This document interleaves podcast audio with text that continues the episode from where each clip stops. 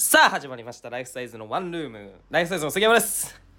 えー、この番組はあの僕たちライフサイズがねワンルームでの部屋の中で ちょっと待って。ワンルームの部屋の中でななんだろうな。なベラベラ喋ってくっていう番組なんですけどあの何を隠そう。今日はね僕一人なんですよね。っていうのもねあのーまず内垣なんですけどなんか先週コロナにかかったらしくてね。でそれでなんか今日まで自宅かい自宅待機みたいな感じで明日から復帰する。だから今日ギリギリラジオの収録来れませんみたいな感じでなんか LINE 来てて。でまあ植木は植木でなんか今日巣鴨プロレスの練習みたいな。巣鴨プロレスの練習が朝からあるらしくて朝からね巣鴨に行ってねプロレスの練習してるらしいんですけど。でそうなるとなんかね僕一人でなんかラジオ撮っていくって感じになってるんですよね今日。だから一人なんですよ。あのね本当に申し訳ない。先週もね植木一人で。なんか最近全然集まりが悪いっていうか集まれてない。なんか暇なはずなんだけどなライフサイズって。水曜日のラジオ。なんでなんで水曜日誰も 誰もいないで3人もいんのに俺一人で撮ってんの今日ラジオ。って感じなんですけどね。マジで。マジで申し訳ないです。僕もね今日ねあの3人で撮れるってねちょっと楽しみにしてたんですけどね。そんなこと言われたら一人で撮るしかないじゃん。そんなん言うならもう一人で撮るしかないということでね満を持して今日俺がね一人でね喋っていきますよ。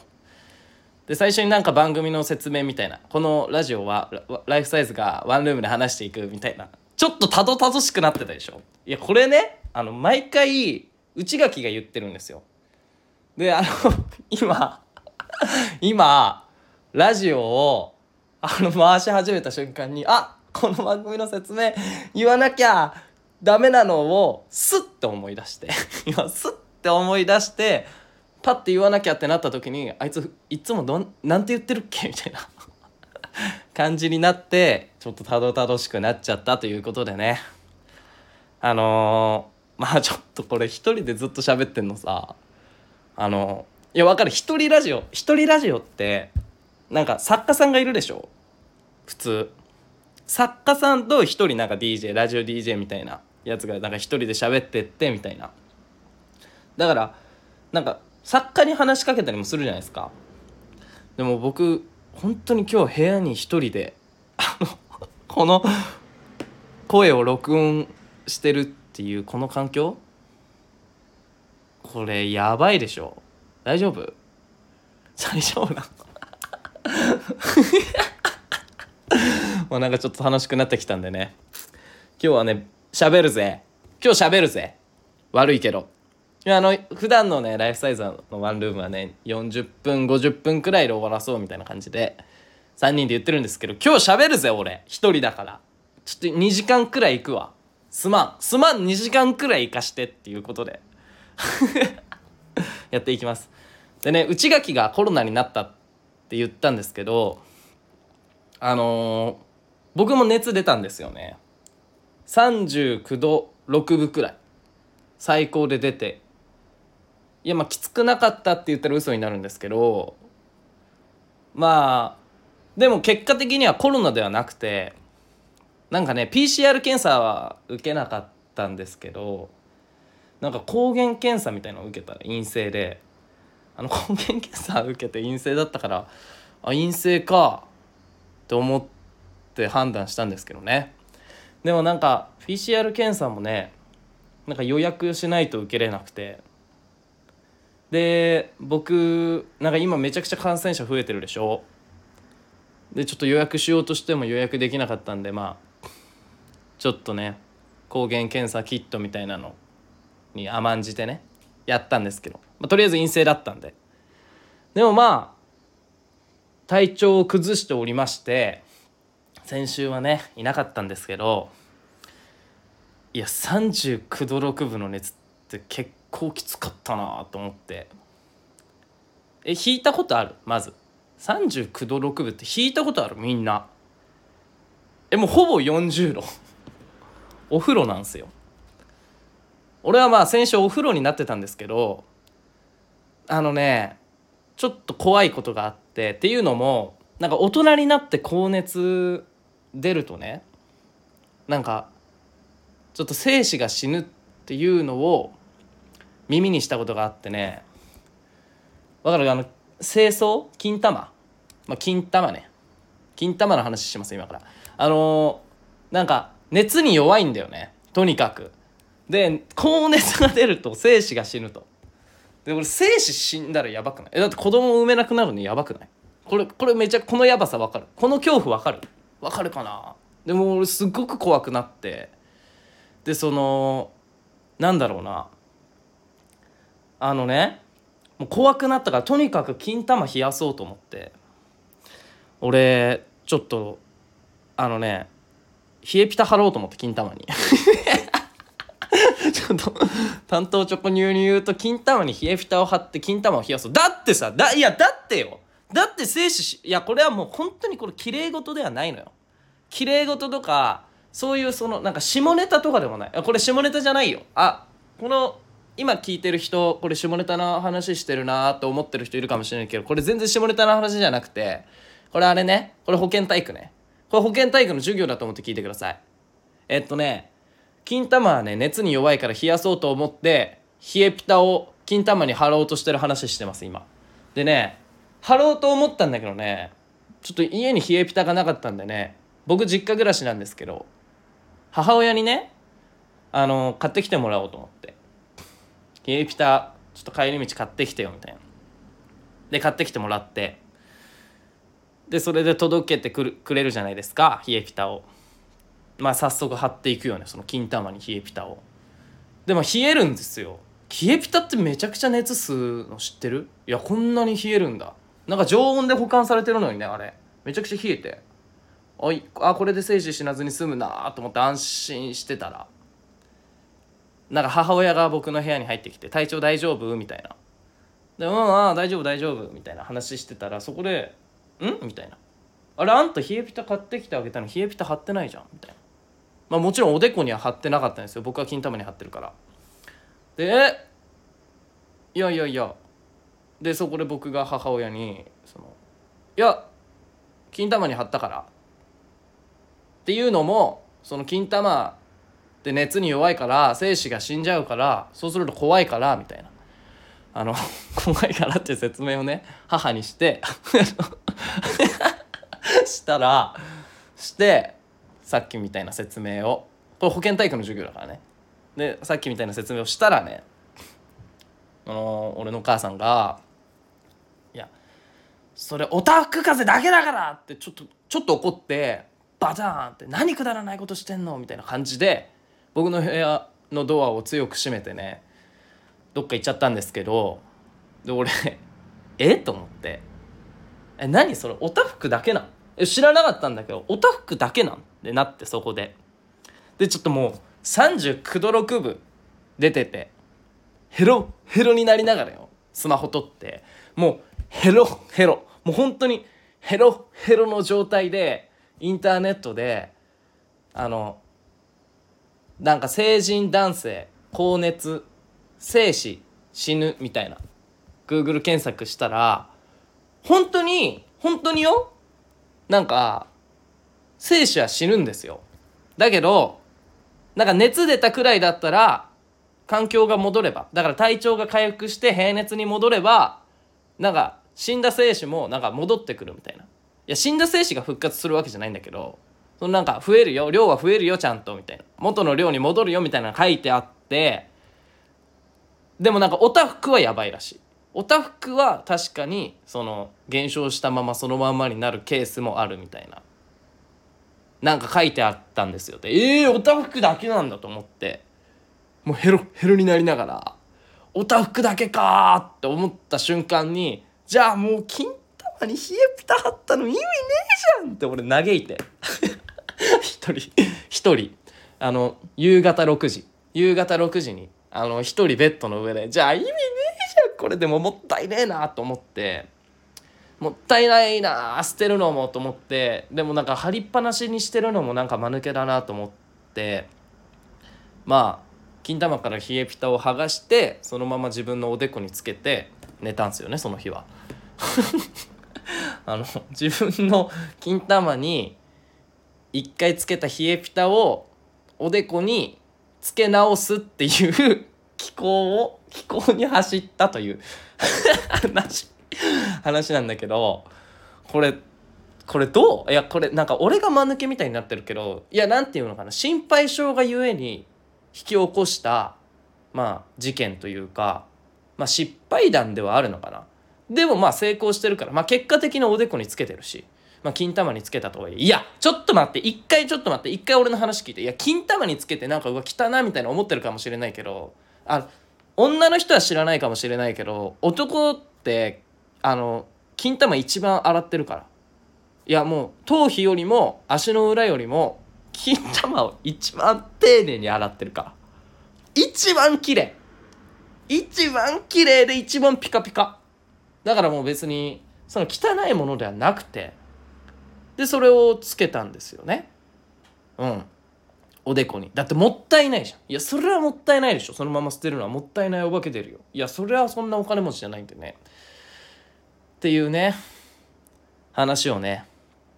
なんか話がだからコロナでなんかね基本的にはねあのコロナにはなってないんですけど1日だけ39度6分出て次の日からはもう普通に37度とか6くらい。でもなんか怖いから自宅待機してて俺も。みたいな感じで過ごしてたんですけど。まあそういうことありましたよっていう話です。話でした。えー、っとね。まあでもやっぱ「ワンピース読み直すな「スラムダンクを読み直そうと思ってたんですよ。今年のなんか9月くらいに映画映画やるじゃないですか。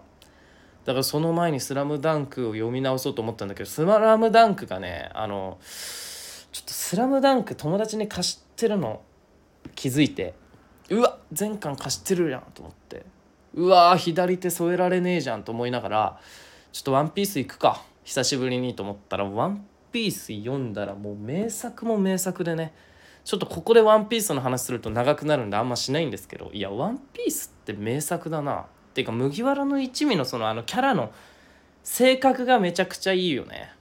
ワンピースって。だからねワンピース本当読んでない人ぜひ読んでください。なんかもうワンピースも完結しそうなね勢いで。なんか CM でもね全ての伏線が回収されるみたいな。でオダッチもあれでしょ？オダッチってあれね？小田栄一郎先生ね。作者の小田先生ね。でオダッチもなんかこの世界の秘密全て暴きますみたいな。書きますみたいな。意気込んでたんで。もうなんか完結しそうな勢いなんでね「ワンピースは読んどいた方がねいいと思います。はい。えー、っとね夏ですよ。急に話変わって。ワンピースの話から急に話変わるけどちょ夏なのよ。ちょっと夏な夏だね!ってさ俺夏めっちゃ好きだなって思ってたんですけど一つ弊害があって。なんか弊害でもないんだけどあの、女の人に言いたいんだけど夏になると露出の多い服を着る人いるでしょ？いや別にいいんだよ。もうファッションセンスなんだ。もう誰がさいやもうなんか、うん、もう全然全然もう人それぞれ着たい服を着ればいいんだけどそれでさなんかあのいや胸とか出してるやついるじゃん。胸とか出してるやつさあの胸とか出すのはいいんだけどなんか見ないでみたいなこと 言ってる人いるでしょ。いやいやいや気持ちはエロい目で見ないでみたいな。いやなんでそんな胸見るの？みたいな言う人いるじゃん。いやそりゃ見るだろ！っていう話。絶対 ちょっと待って。絶対見るよね。って話なんですよ。いや別に見たくて見てるわけじゃねえけど。え見たくて見てるわけじゃねえけど何て言うのかな？そのあの人間が服着てるのに普段は隠れてるところが見えてるわけですよ。胸が出てるってことは。その何て言うのかな？見ないようにはしてるんですけど目に入るというか見ちゃうよね。っていうかさ逆に質問したいんだけどじゃあ俺がさあのケツが出ててさケツの出てるズボンを履いてるとするじゃん。でそれでケツの谷間が出てますよって言って俺のケツ見てんじゃねえよっていや見るだろっていう。なんか一番目立つところに目いくじゃないですか。でそれでなんかなんか俺は最初はそういう胸を見せたいからあの胸露出の多い服を着てるんだろうなと思ってたけどみんなよなんて言われた日にはさそこは俺だってねそっちがそんな感じで来るならこっちもそれ相応の対応を取らせていただくよというか。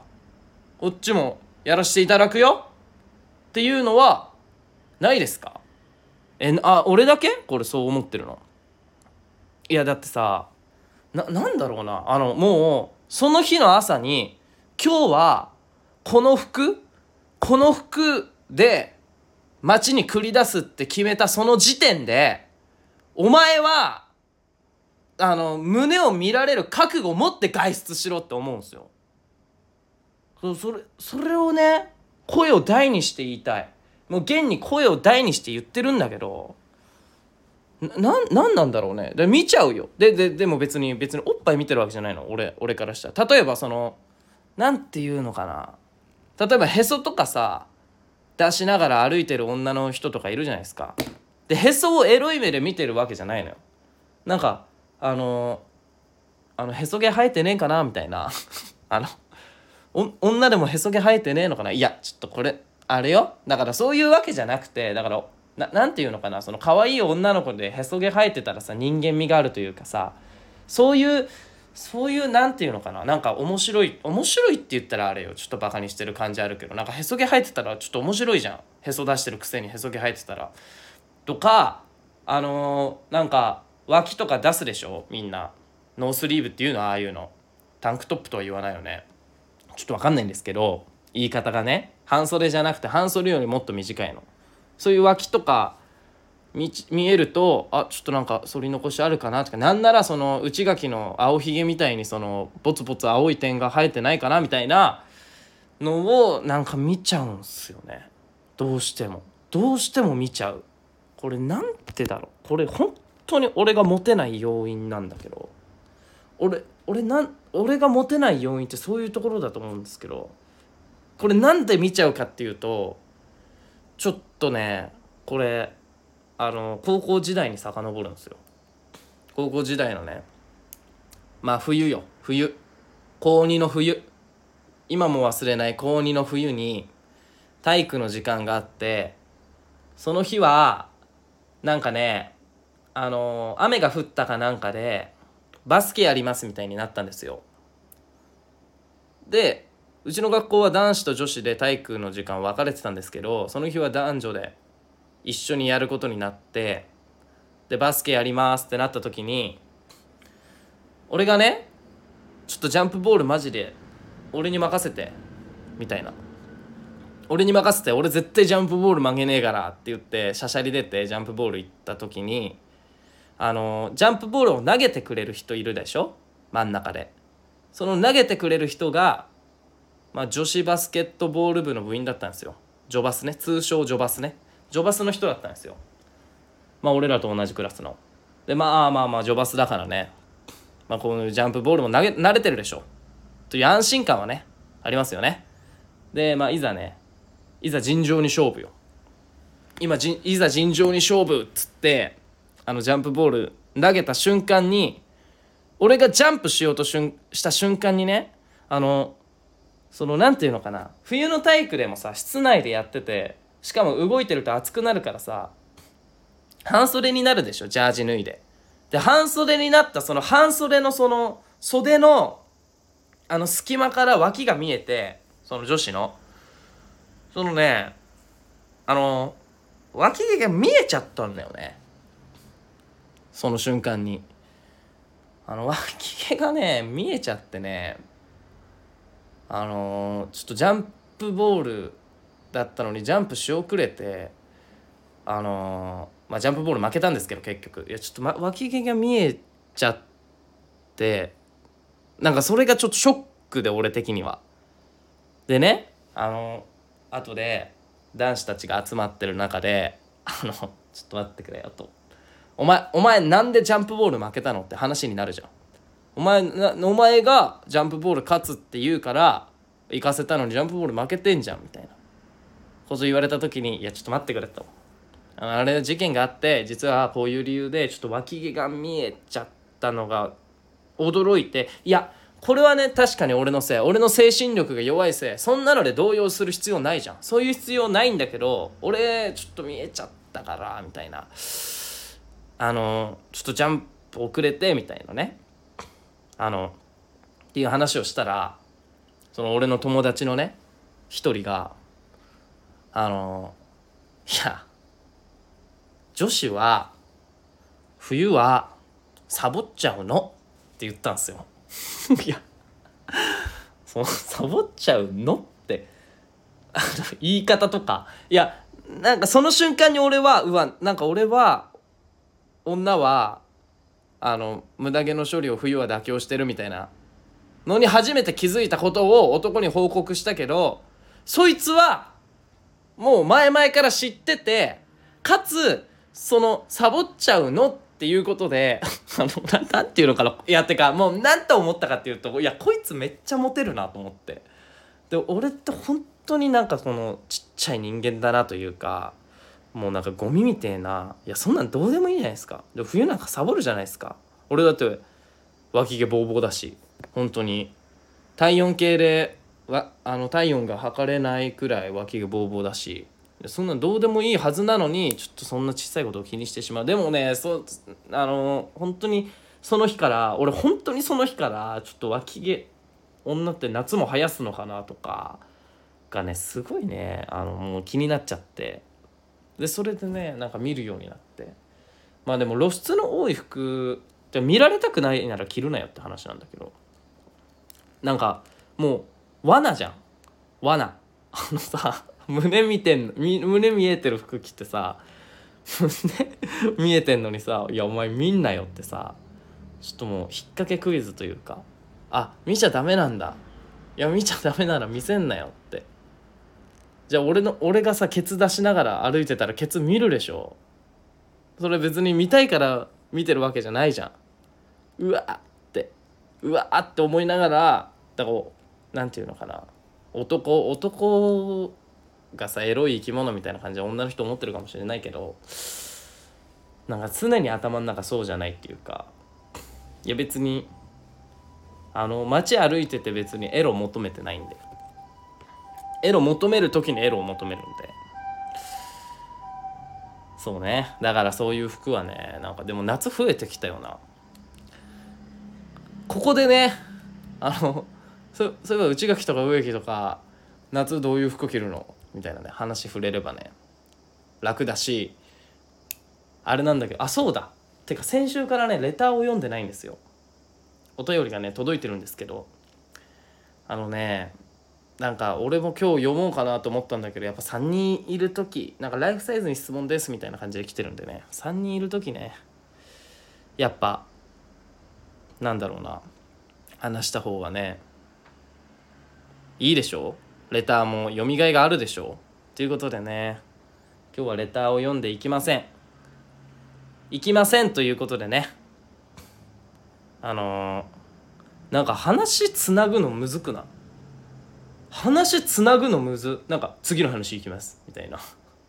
こと言ったらダサいじゃないですか。えどうやってんのってか一人でラジオむずまあここら辺でねレター読んでいきますか。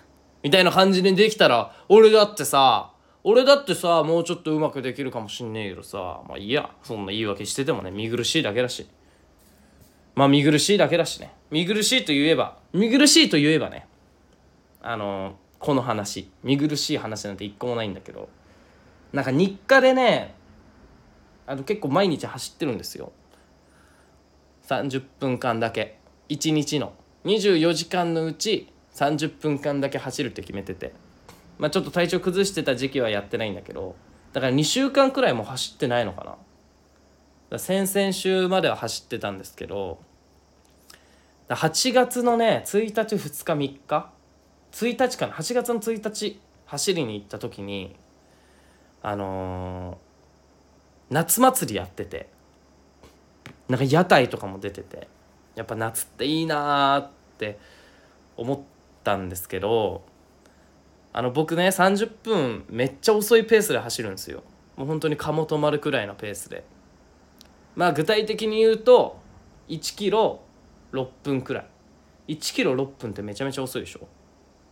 だ1キロ6分くらいで走ってるんですけど普段。あのななんだろうな。やっぱ祭りで人めっちゃ多くてさ。あのなんか遅いペースで走ってたら妥協してると思われるの嫌で人めっちゃいるところだけ超ダッシュで走って。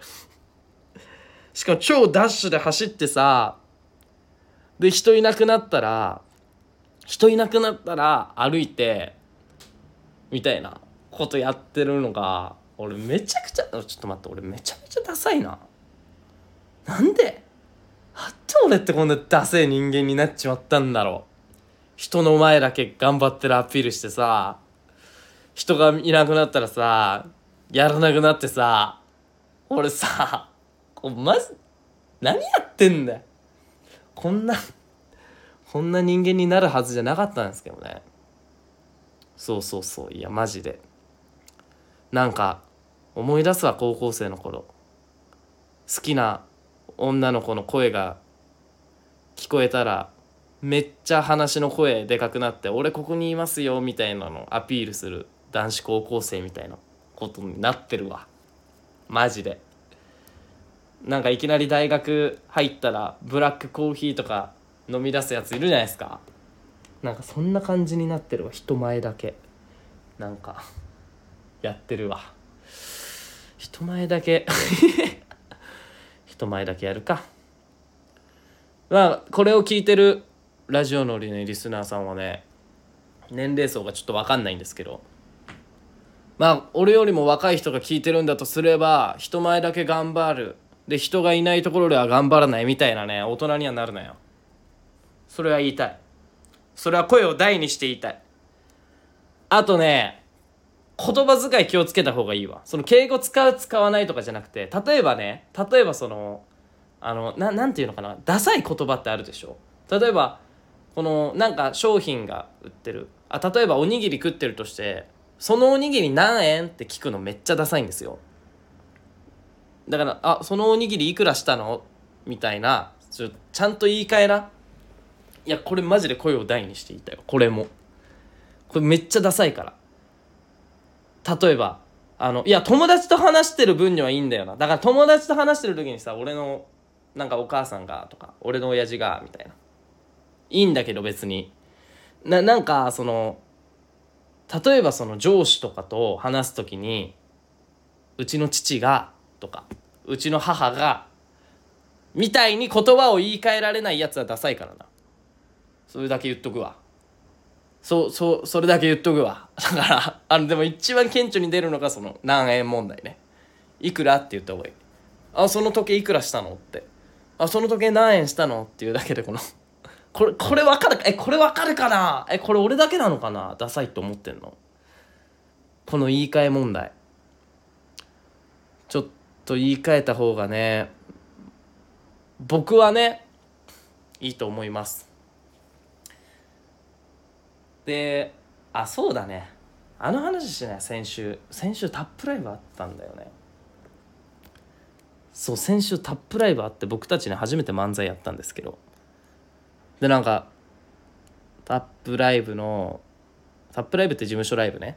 僕たちが事務あの所属しているタップっていう事務所のライブが先週あってでなんかネタバトルみたいな10組中僕らは4位だったんですよね。初めての漫才で。いやしょぼいなと思って結果が。なんかあの1位取った組にはね1位の感想どうですかみたいな聞かれた時に「いや相手がしょぼすぎたんで」みたいなこと言われちゃって「金も」とか思いながら。いや金もとは思ってないよ。それはなんか不甲斐ないなというか。ていうかもう舐められてるし。だからここで宣言しときます。あのー、次のタップライブ僕ら1位取ります。やっぱ1位取っていかないとダメだ。最近2位ばっかだったし。うん。なんかでもあのしょぼすぎるわって言われたあの一言でいやマジでもっとお笑いやろう。って。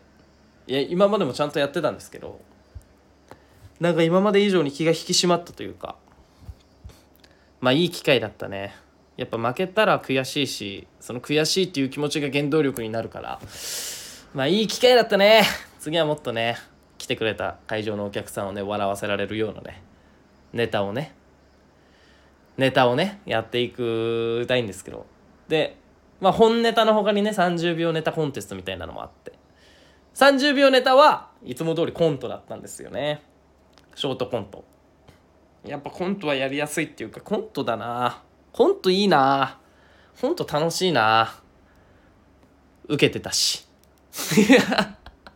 ちゃんと受けたし。あのー、30秒ネタどうですどうでした？どうでしたか？あのねマジでねあれね30秒ネタでしょ？実はねあれ俺がミスってテンポぐっちゃぐちゃになっちゃったんだよね。後で植木に言われて「いやお前杉山間違えたでしょ」みたいな「えお俺？いや俺間違えてねえよ。内垣じゃねえの。いや俺多分杉山が間違えたんだと思う。いや内垣はちょっと早く言い言い過ぎたんじゃないの？みたいな会話をして楽屋で。で後でビデオ見見直したらがっつり俺が間違えてて。俺が俺が間違えてるんかーいってね。叫んだわあの日の夜。あの日の夜は叫んだね。で寝て次の日バイトでみたいな。感じの生活を送っておりました。ということでねここらでね30分がね経過しましたよ。皆さん。ちょっとそろそろそろそろ終わりにしていこうかな。俺の一人喋るも。いや正直ねあのねもっといけるよ。いや正直もっといけるし俺はもう無限に喋れる。無限に喋れるんだけどなんだろうな。あのやっぱね寂しさには勝てないよね人間って。やっぱ人生で一番辛いものって孤独じゃん？いや孤独より辛いものってある。孤独より辛いものってありますか？ないでしょやっぱ一人ぼっちって一番寂しいじゃん。でちょっと寂しくなってきちゃった。いやあの本当にこれなんかお前が喋るのきつくてもう30分でやめるんだろう。最初2時間やるって言ってたじゃんみたいなね。やってた言ってたじゃんって思ってる人いるかもしれないしなんならその俺の一人喋りに飽きてもう途中でやめてもう今この段階で聞いてない人聞いてねえかもしれねえけどちょっと俺は本当に別にきついわけじゃなくてあの寂しいからやめます。一人。いや一人寂しいな。いやでも正直続けるのもしんどいんだけど。続け続けんのもしんどいんですけどちょっと寂しさには勝てない。っていうのとあと風邪ひいてやっぱ毎回思うんだけどあのー、やっぱ健康が一番大事ですわ。あのー、何も面白くなくなる。いや健康が一番大事だわ。なんか健康をおろそかにするやついるじゃないですか。あの健康なんていらないでしょみたいな。こと言うやついるでしょ。健康じゃなくていいわ俺みたいな。いや健康が一番大事だしだって健康じゃなかったらまず友達にも会えないでしょ。でもう本当に大切な人たちにも会えなくなるしまず趣味ができないでしょ。趣味持ってる人は。趣味もできなくなるしなんならワンピース読んでて39度6分の時にワンピース読んでたけどあのワンピースがね面白くない。全然。あのワンピースがよ。あんな面白いワンピースが。で寝る寝ようと思って寝ようとするんだけど寝るのもしんどい。寝るのもしんどいし、うん、起きててもしんどいし。だからね健康じゃないっていうだけでね人生がねクソほどつまんなくなる。もうね治ってから「ワンピース読んだらねやっぱ「ワンピースめちゃめちゃ面白いのよね。いや名作だねって語りたくなるくらい。本当に。いややっぱルフィがかっこいい。よでもやっぱゾロがめちゃくちゃかっこいいよみたいな。その語りたくなるくらいいい作品でさえも面白さが半減するっていうか。うん。だからもうなんだろうな。あの今ね僕浅井亮さんっていう浅井亮っていう作家がいるんですけど小説家がのなんか何様っていうねなんか何者っていう小説でなんか直木賞を取ったんですけどそのななんていうのかなあの別の話というか。違う話？スピンオフっていうのかな？ああいうの。がなんか詰まってる「何様」っていうね小説。短編小説の集みたいなのがあるんですけど。それを読もうと思ったのよ。読もうと思ってももう読み進められないし頭に入ってこない内容が。でネタ書こうと思ってもネタもなんか全然書く気にならないし。やっぱねあの健康体じゃないとじなんかこん人生って健康体じゃないと楽しめないなっていうのをね改めて実感したというか毎毎回思うんだよな風邪ひくたびに。風邪ひくたびに思うし24年間ねずっと24年間あちょっと待って24年間じゃん。そうそうそうそうそう。何を隠そう。僕昨日誕生日だったんですよ。8月16日。あの8月16日ね誕生日であの俺は忘れてたんですよ。自分が誕生日のこと。8月16日って。じゃあなんで気づいたかっていうとなんかね僕らの同期に稲田ってやつがいるんですけどその稲田ってやつから誕生日おめでとうみたいな LINE が来ててで俺は誕生日教えた記憶もないしそんなに仲いいかって言われると別に飯も食いに行ったこともないしプライベートで遊んだこともないしっていうやつからいきなりその「誕生日おめでとう」みたいなのが来たんでちょっと怖っと思って。なんかあいつ怖いよな。あいつ怖いよなとか言うとあれだけど。そうそれでね気づいたんですよね誕生日。でね24歳になりました。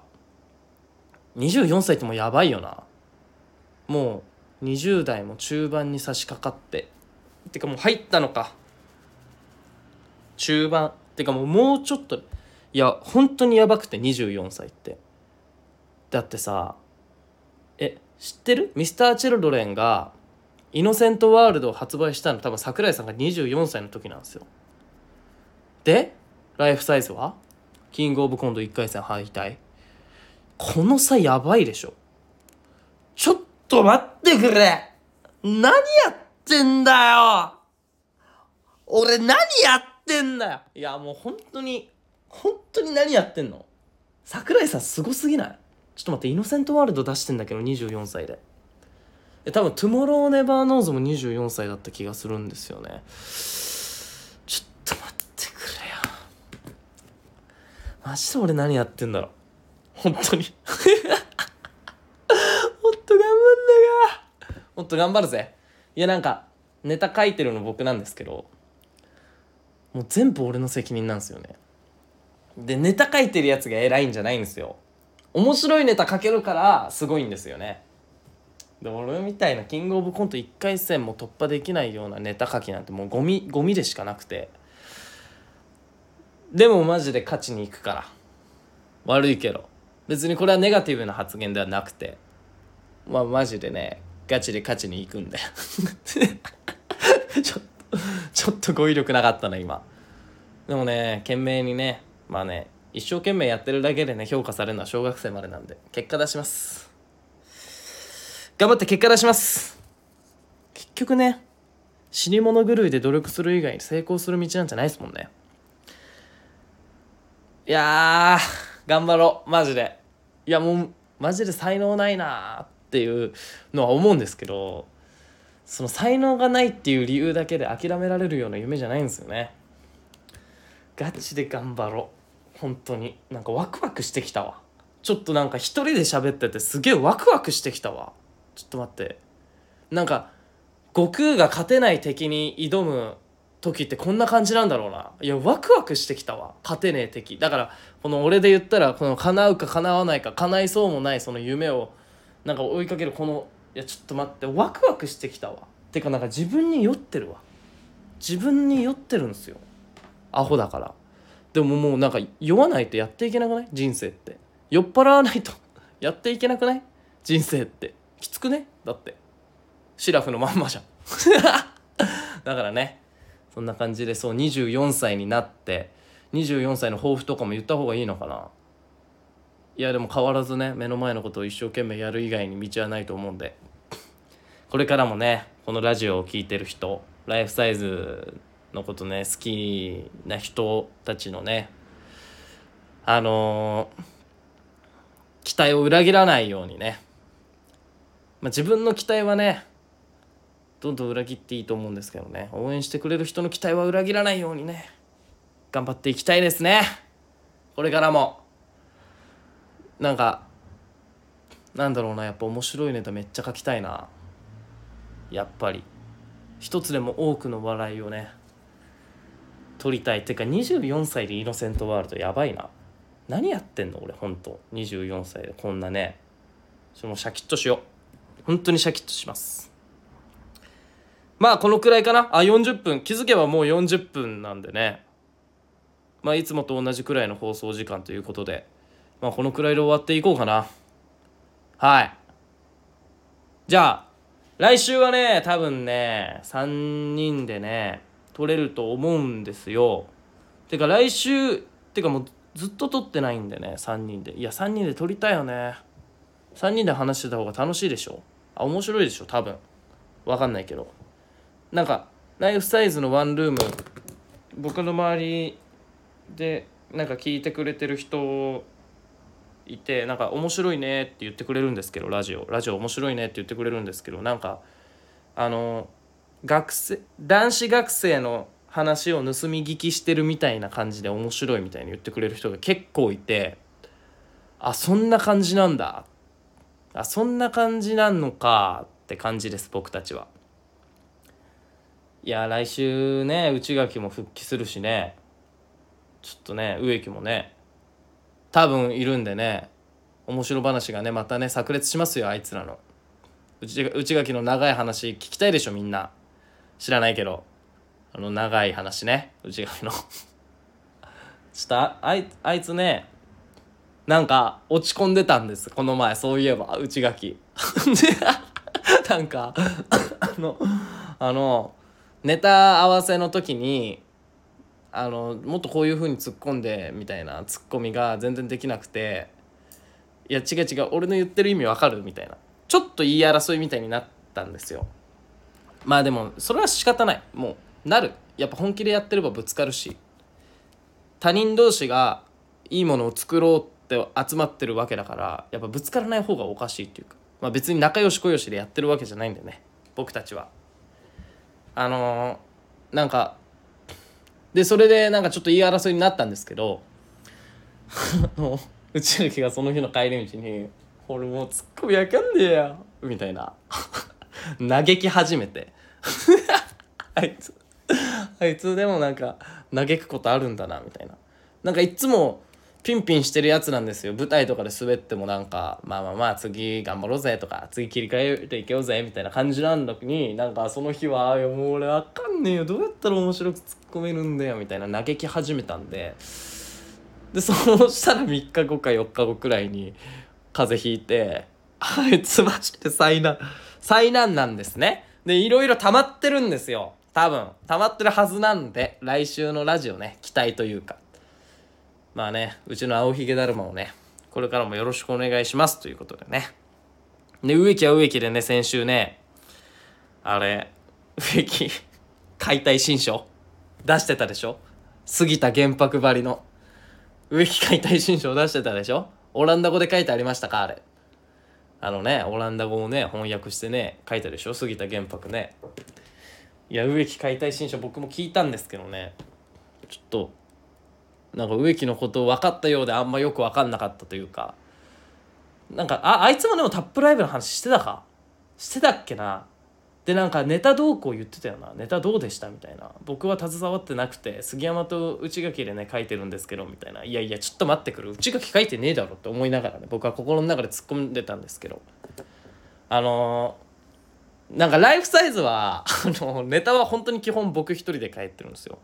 だからあの舞台の舞台終わって舞台終わってめちゃくちゃ滑るじゃないですか。滑ったらだから全部僕の責任なんですよね。面白くないネタを書いた。だからでもその何て言うのかな。あの俺はその帰り道にもう滑った原因が何なのかみたいなの考えてもうネタ帳開いてネタの改善とかする隣で内垣と植木はツイッターとか見てるんですよ。ネットニュースとか見てるみたいな。そのくらいの温度差でやっててなんだろうな。俺的にはそのあのーめっちゃ嬉しいというかそのその環境が。なんかななんだろうな。あいつら別に滑っても俺のせいにしないしネタ書いてんのお前なんだから全部お前のせいだろうとか。もうないしなんかね伸び伸びね書かせてもらってるんでね。でもなんかそそれがなんかな優しすぎるのかなあいつらが。だから俺がなんかねこんな変な風になってるのか。知りません。それは分かりません。でもライフサイズの関係性はそんな感じです。もう本当にそろそろ終わってこ。う終わる終わる終わる詐欺してもう15分経ってる。30分で終わろうとしてたもんね最初ね。終わる終わる詐欺して。いっつもそうじゃん。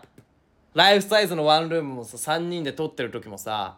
いっつも「あもうそろそろ終わりです」なので終わりますみたいな。終わりますって言ってからめちゃめちゃ長いよね。な何あれ？あれマジで。なんなんあれ？なんで終わりますって言ったらもうスパッと終われよ。もうこの番組は東芝とみたいな感じの流せ流せ流れるか！